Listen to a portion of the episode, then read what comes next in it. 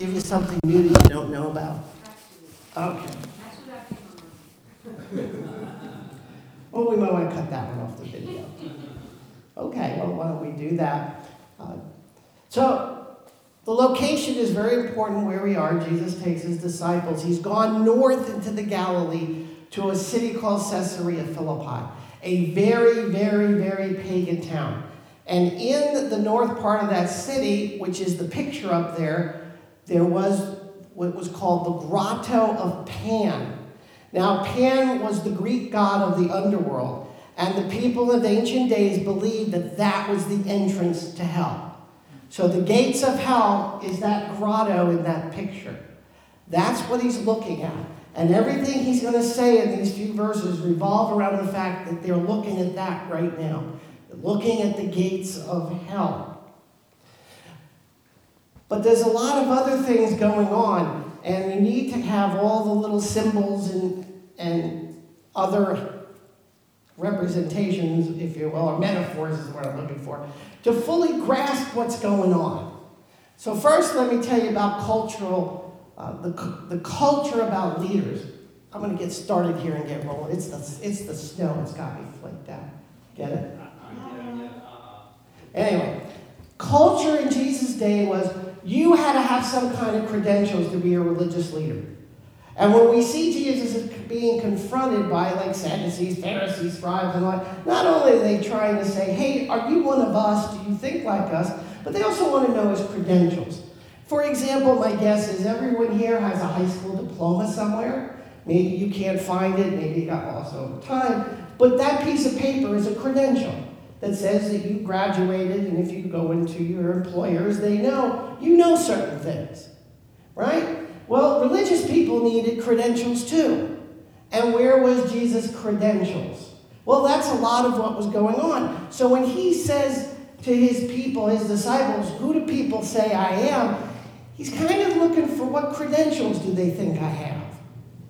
They want to know who did you learn from? Why do you think you should go out and teach this new wave? What, where's your credentials? That's where it starts. He also says about the Son of Man. And what's interesting is in the Aramaic world, which of course he lived in, the Son of Man in Jesus' time meant you were an ordinary guy. You had no credentials. So if he's saying, hey, are they calling me the Son of Man? That means there's they would come back and say, oh, yeah, that's what they're calling you. Oh, I'm just an ordinary guy. Well, of course, he's not ordinary. But that's where the Son of Man thing starts. So they want to know, he's asking, do people think I'm an ordinary guy on the street? Or am I someone with some kind of credentials? Now, we, of course, know that God gave him his credentials. He didn't need a human to give it to him. But again, you're talking to massive amounts of people, you've done all these signs and these feedings and all this really cool stuff. Are they just going to call you ordinary? It's an interesting question.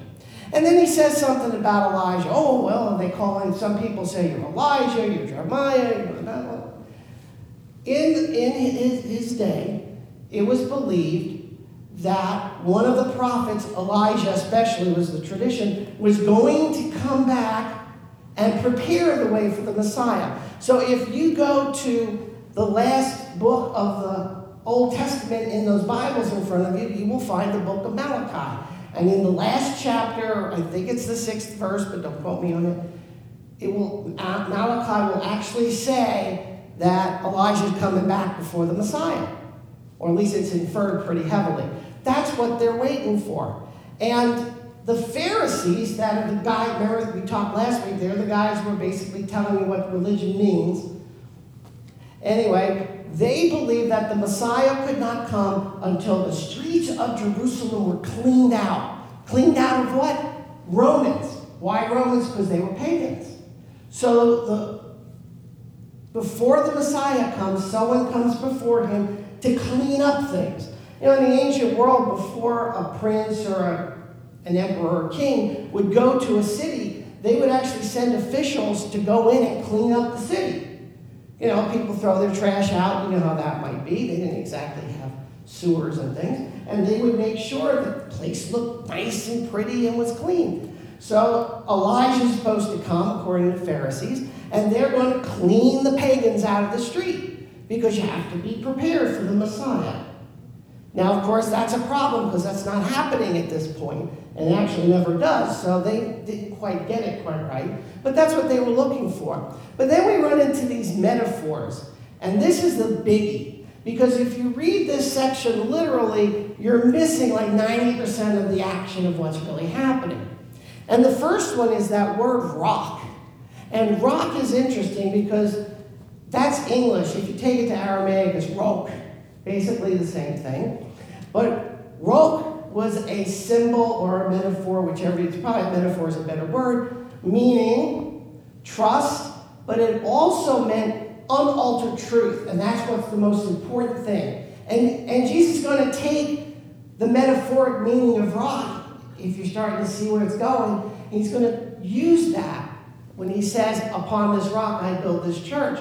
He's not talking about Peter. In fact, if you really look at the verses, he, he really isn't calling him Peter until this verse. And why did he do that? Well, we can ask that question. Peter's name was Shimon. All right, very common name. We call him Simon in English. We don't like SH, Shimon, but that's all right.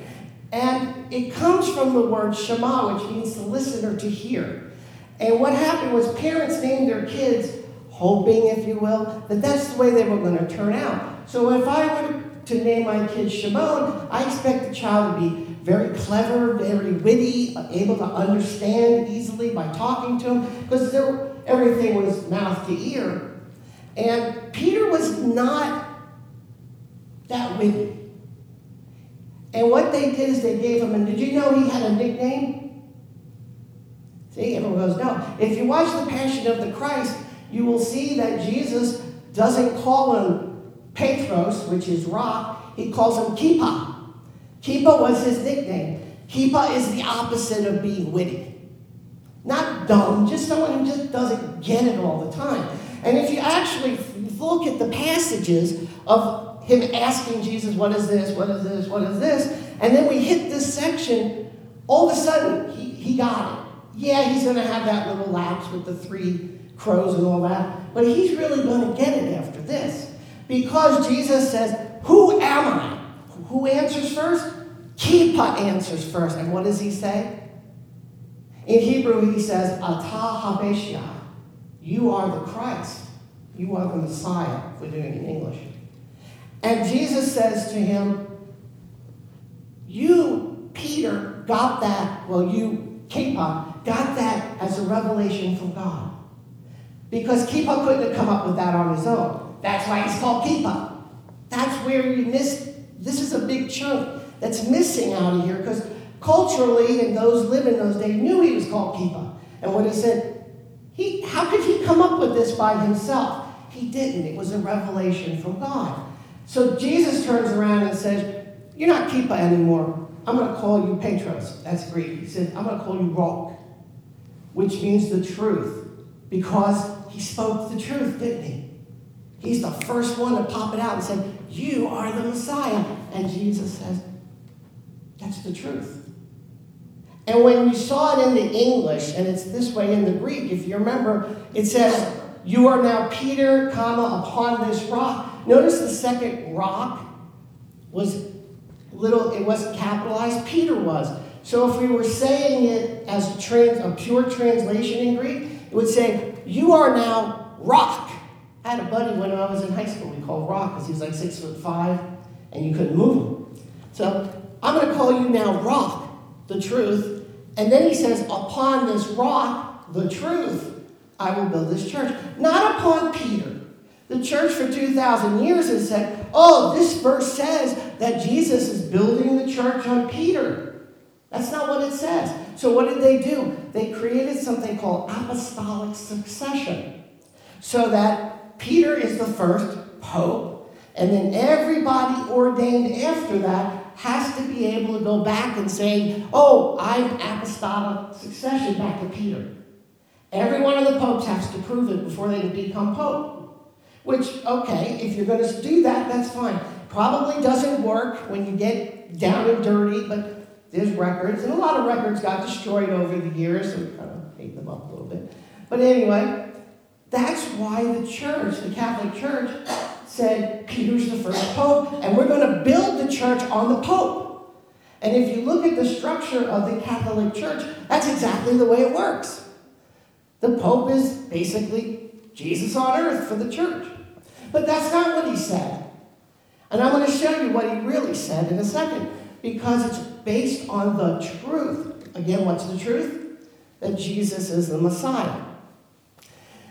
Sheol is used a lot of different places. I'm sure you've heard that word. That's considered the grave. That's the area just under the earth where you bury people. It's not hell at this point. It gets associated later on as hell. This is where people get buried. But most important is they actually they believe that God had no influence in Sheol. In other, and that still exists today in the sense of uh, very Orthodox Jews will tell you when you die, you are cut off from communication with God. When you're in the grave, no more talking to God. That's the belief in those days. And there's still people that believe that. When you're dead, you're dead. You don't talk to God anymore. It's all over. And that's going to be important in a second, too. But then he also talks about the keys of the kingdom. He says, I'm going to give you the keys. And that's an idiom that means it's a symbol of power and trust. In other words, if I wanted to really trust Pappy here, I would give him the keys to my house. Except I don't have keys, I'd have to give you the special code. So here's the code. Now, would I give him my code if I did not trust him? And actually, you end up with a little power there because you can't enter and leave whenever. And what happened was in ancient days, if I was the master of the farm, if you will, of the estate, and I said, Pappy, you're my, you're my top steward now. Here are the keys to the kingdom, the keys to the estate. That also meant that he became the guy who handled all the finances. You see, because I trust him. I gave him the power and the trust to do what's right. The keys to the kingdom. See what he's saying? Now, Binding and loose has always been told to us in commentaries and in seminaries that it means that Peter was given the power to forgive sin or to not forgive sin. What is that equal today? We all know what it's called. It's called the confessional, right? You're supposed, if you're Catholic, you go to church and you go in the little box. They don't do boxes anymore. I heard they changed that. But you're supposed to tell the priest, right? All the sins you committed, and the priest can either say, yes, you are forgiven, or according to the way this is interpreted, no, you're not. Now, I always had a problem with that, and I don't know if you did, because I was taught that Jesus and God are the only ones that can forgive sin. How could he possibly give that power over to humans? Because you know what's going to happen. Just look at the Catholic Church and the whole Reformation, how it all evolves has to do with this oh, I can forgive your sin or not forgive your sin. Read the 95 Theses from Martin Luther. I mean, it's all over the place. If the Pope could forgive sin, why doesn't he just do it? And he goes on and on and on. It also has another symbolic meaning in those days, and it meant to, it. I just disappeared. It meant to enact laws and to forgive sin. Of course, the battery went dead while we're in the middle here, so I'll just have to keep going. Uh, it also meant to enact laws and to repeal laws. And I think if you think about that symbolism for a moment, that Jesus is saying to Peter, You're going to form this organization, call it church, because that's fine, that word works. And he's saying to Peter, You're going to create the laws and the regulations to make it happen. Because every human organization needs laws and regulations and bylaws. I mean, nowadays it's too many. That's because we have lawyers. They didn't have lawyers back then. Remember, anyone, anyone ever watch Back to the Future? Yeah, and, and it says, uh, tried and convicted in two hours, and Doc says, the legal system moves very quickly because they abolished all lawyers. Man, that's so cool. Think of how easy life would be. So I think when he says this, he's saying to not only to Peter probably, but to his group, you're, I'm going to be gone. You're going to make the movement happen. You got to make it happen. You have to it's like I'm giving you the power to do it. I'm giving you the keys, so I trust you, and I am giving you the power. If you can make and, and enact laws, I'm giving you a lot of power, aren't I? And certainly the church has used that quite a bit. So I mentioned about Peter being the apostolic succession and the church is built on him. And I actually did this entire slide, so I'm sorry, I'm just going to pass through it. The truth is, Jesus is the Messiah. And now we have to think about this for a second. So if we were to go back for a second, now imagine out there where it says Caesarea Philippi, right there is the grotto, right? We're looking at the grotto. That's where the gates of hell are when all of this is happening. So keep that in mind. First is, Jesus says, the foundation of his church is not on Peter. He's saying it's based on the truth. The revelation from heaven, which is from God, which is the truth, that Jesus is the Messiah. That's what we're built on. We're not built on a person, we're built on the truth of God. So that's what we're built on. The second thing is they needed to understand that God is in charge of the whole universe, which also meant Sheol. That meant all those who died before are going to be affected by the kingdom of heaven because you guys, you 12, you're going to expand it. And if you remember, later on, I, am not sure it's in Matthew, it's because we harmonize Gospels. Isn't there one that says that when Jesus dies and the graves break open and the, the dead come, the, see, that's the kingdom of heaven coming into the grave. So those people that have been taught, oh, you're going to lose your connection with God because you're dead, you're actually not, because He's going to make that happen. And He expected them to expand the kingdom. That's their job. And that's our job. But let me show you this little drawing that I did. And I picked a picture of hell I could find. It was really scary. The church is built on the gates of hell. Now, there's hell, there's the gates. But look what it is it's the foundation. The rock he spoke of is the truth. Rock also symbolizes support. So you're supported by the truth. So up in there in the kingdom of heaven slash church, that's where we are. We are there because the foundation of Jesus as Messiah sits on top of the gates of hell. Meaning, if the kingdom of heaven is totally implemented, like throughout the world, then hell, meaning Satan and his demons, can never get out. Because we will prevent that from happening, because we know the truth. And when we tell the truth of Jesus as Messiah and love and grace and all that stuff that comes with it, nobody's going to get out of hell and nobody's ever going to go back into it because we're all going to be good. And that's what he's really saying here. So the church is built on the truth that he's the Messiah on top of Satan. That part of our job is to squish him and to get him out.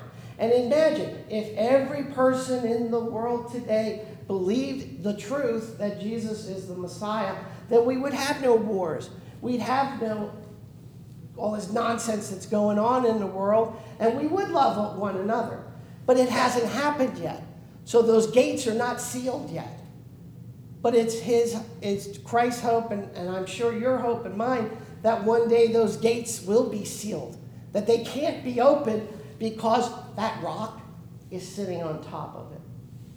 And I hope this gives you more a nice broader understanding of what he's saying.